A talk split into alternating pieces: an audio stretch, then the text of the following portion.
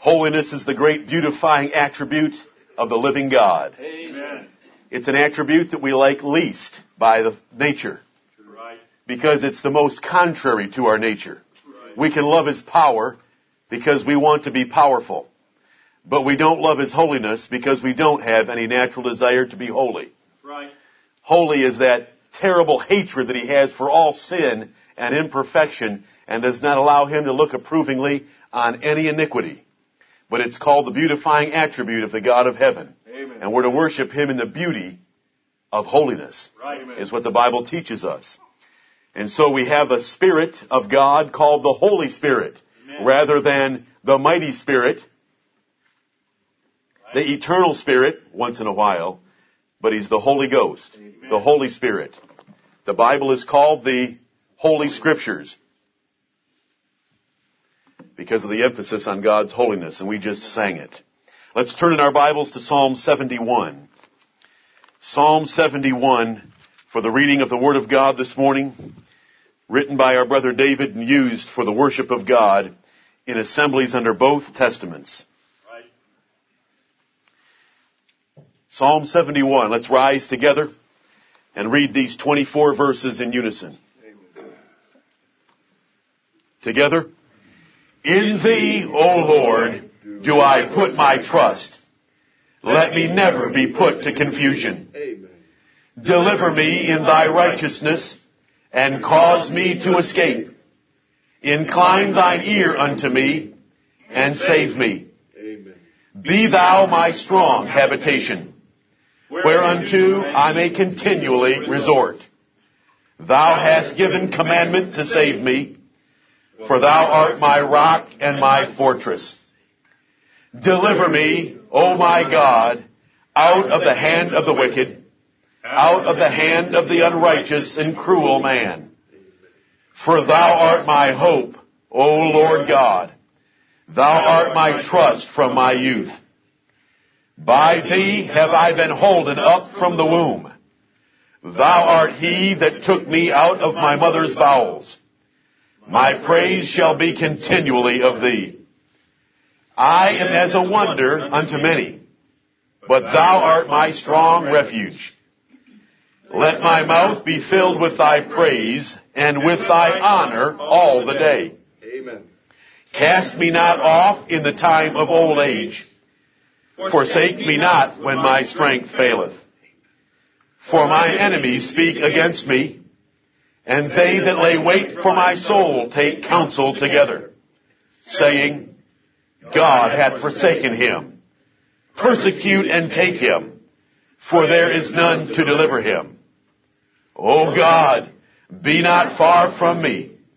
O my God, make haste for my help.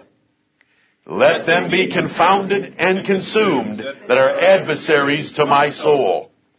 Let them be covered with reproach and dishonor that seek my hurt. But I will hope continually and will yet praise thee more and more. Amen. My mouth shall show forth thy righteousness and thy salvation all the day. For I know not the numbers thereof. I will go in the strength of the Lord God. I will make mention of thy righteousness, even of thine only. O God, thou hast taught me from my youth, and hitherto have I declared thy wondrous works. Now also, when I am old and gray-headed, O God, forsake me not, until I have showed thy strength unto this generation, and thy power to every one that is to come. Amen. Thy righteousness also, O God, is very high. Who has done great things? O God, who is like unto thee? Amen.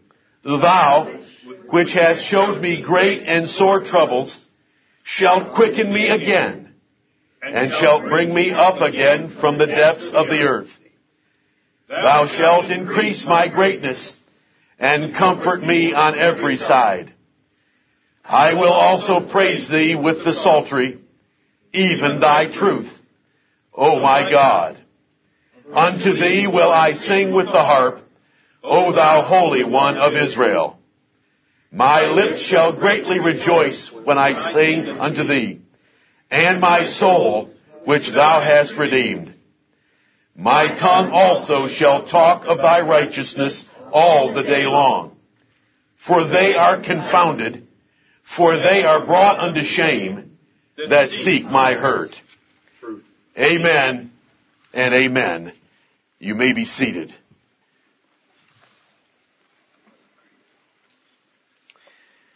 The 24th verse helps define righteousness for us since we have mentioned righteousness several times in the psalm.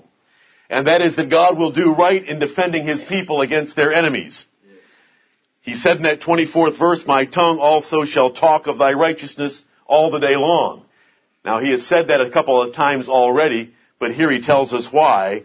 For they are confounded, for they are brought into shame that seek my hurt. And that's the righteousness of God. He will reward the righteous. I wrote a proverb to you recently from Psalm 58 verses 10 and 11 that tells us that the righteous will dip their feet in the blood of the wicked and they will know that verily there is a reward for the righteous. Amen. And that is God's righteousness in defending His people.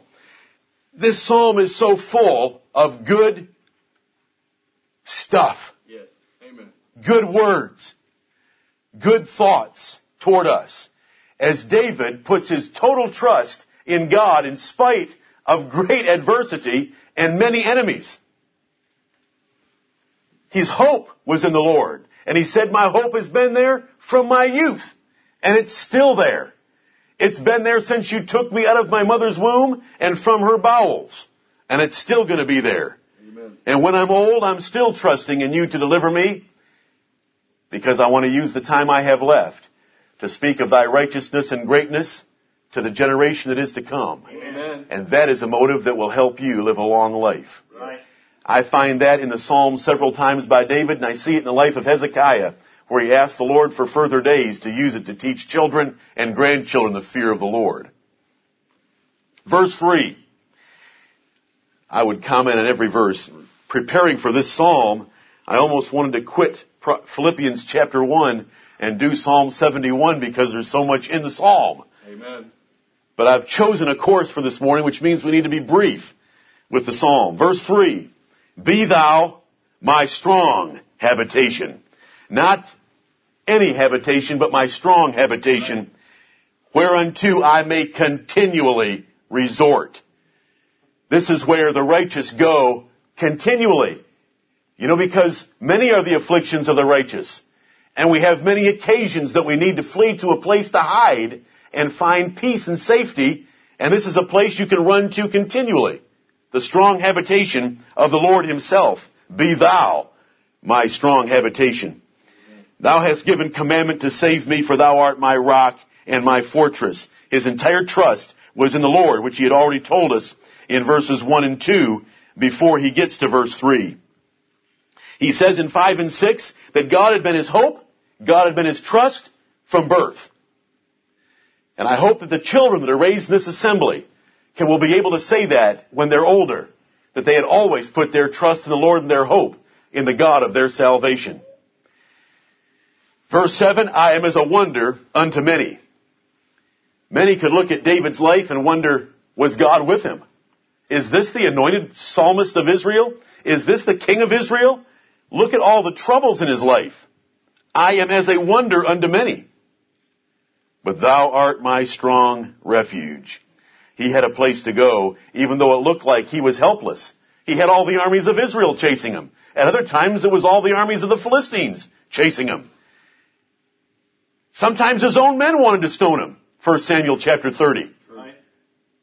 And yet, thou art my strong refuge, even if I look like a wonder to those as they look at my circumstances. And he wants his mouth to be filled with God's praise and with the honor all the day. Verse 8. Do you know how many times? There, there are four times in this psalm where we see all the day.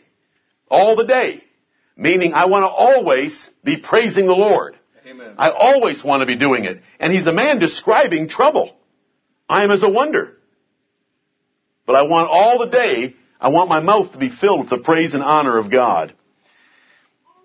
In verse 9, he refers to his old age. Lord, don't cast me off when I get old. I can't do all the great things I could for you when I was younger. That's why the Bible says, remember now thy creator in the days of thy youth, before the evil days come. But David says here, cast me not off in the time of old age, forsake me not when my strength faileth. We're all gonna get weaker. We are getting weaker. And here's a prayer. Lord, don't leave me because I'm getting weaker and I can't do as much for you. And he says on the same subject over in verses 18 and 19, in verse 18, now also when I'm old and gray-headed, O God, forsake me not. And he gives the reason, until I have showed thy strength unto this generation and thy power to every one that is to come. That's the motive for wanting to live a long life. Amen. And it's, it's a prayer that those of us or you that are getting older should pray that God will not cast you off in your old age. He will not. But we pray for the things that we know He will not to put the, to tell Him that our trust is in Him and our confidence is in Him. You know, His enemies looked at Him and said, God's forsaken Him. We can take Him now without any trouble. Verses 10 and 11 and 12. David prays in verse 12 that God would deliver him from them. Verse 15 is the one I mentioned earlier today about the righteousness and salvation of God not having any numbers. How are you going to tell me about the length, the breadth, the height, or the depth of the love of God, of His righteousness or of His salvation? Right. They are infinite in measure. It's the unspeakable gift of salvation that God's given us as we learn in the New Testament. Did you like to read verse 19? Does a verse like that stir your soul? Yes. Now it has the word who twice, but I don't see a question mark. Amen. I see an exclamation mark. Thy righteousness also, O God, is very high. Now it's been immeasurable in numbers. Now it's very high in this 19th verse. Who has done great things. That is not a question. That is a statement defining and describing the God who is very high and has great righteousness. Amen. And then, O God, who is like unto thee? That is not a question because there is no answer for it except no. No one is like unto thee, O Lord, but it's expressed in an exclamation of God's greatness. And I hope when you read a verse like that, and you know you have a brother like David, that you have a kindred spirit with him of wanting to praise the Lord with the same degree of intensity as David did in that 19th verse. Thy righteousness also, O God, is very high, who hast done great things. O God, who is like unto thee? There is no one like our God. Amen. Verse 20 will introduce our sermon for tonight. Thou which hast showed me great and sore troubles.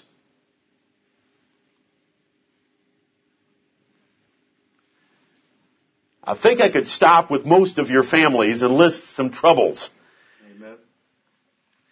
Thou, which hast showed me great and sore troubles, shalt quicken me again, and shalt bring me up again from the depths of the earth. David was beaten quite low and he had great and sore troubles, but he knows where they came from. They came from the Lord. The Lord had showed them to him, but he knew he still had his faith, he still had his hope, he still had his trust, and he knew God would quicken, quicken him again or make him alive because he felt dead, and raise him up from the earth because he felt so low. And so he goes on immediately to say in verse 21, Thou shalt increase my greatness and comfort me a little bit. No. And comfort me on a side or two. No. And comfort me on every side. Amen. Isn't that wonderful? Yeah. Love the Word of God, brethren, and love every word of the Word of God. Thou shalt increase my greatness and comfort me on every side. And he goes on to say how much he wants to sing and praise God and His truth with his harp and with his lips. Verse 23, my lips shall greatly rejoice when I sing unto thee and my soul, which thou hast redeemed. Amen. I hope when we sing in this church, we are not just mouthing words nor going through a formality. but that this verse is true of us. My lips shall greatly rejoice. We're not just forming the words. We are loving what we're doing. We have excitement and pleasure in what we're doing. My lips shall greatly rejoice when I sing unto thee and my soul. From the inside out, our singing should be joyful as we praise the Lord.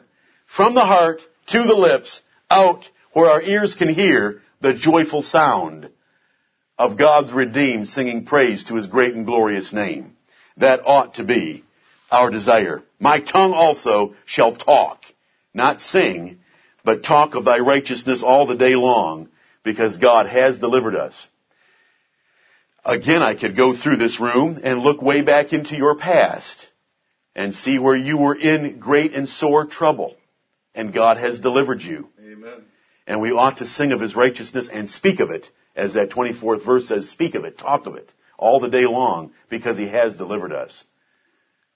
It would take a long time, but I could stop with each one of you and remind you of most of you and remind you of when you were greatly troubled, great and sore troubles, but the Lord has delivered. So we ought to speak of them and sing of them with joy on our lips and joy from our souls. May the Lord bless us to do that. Amen.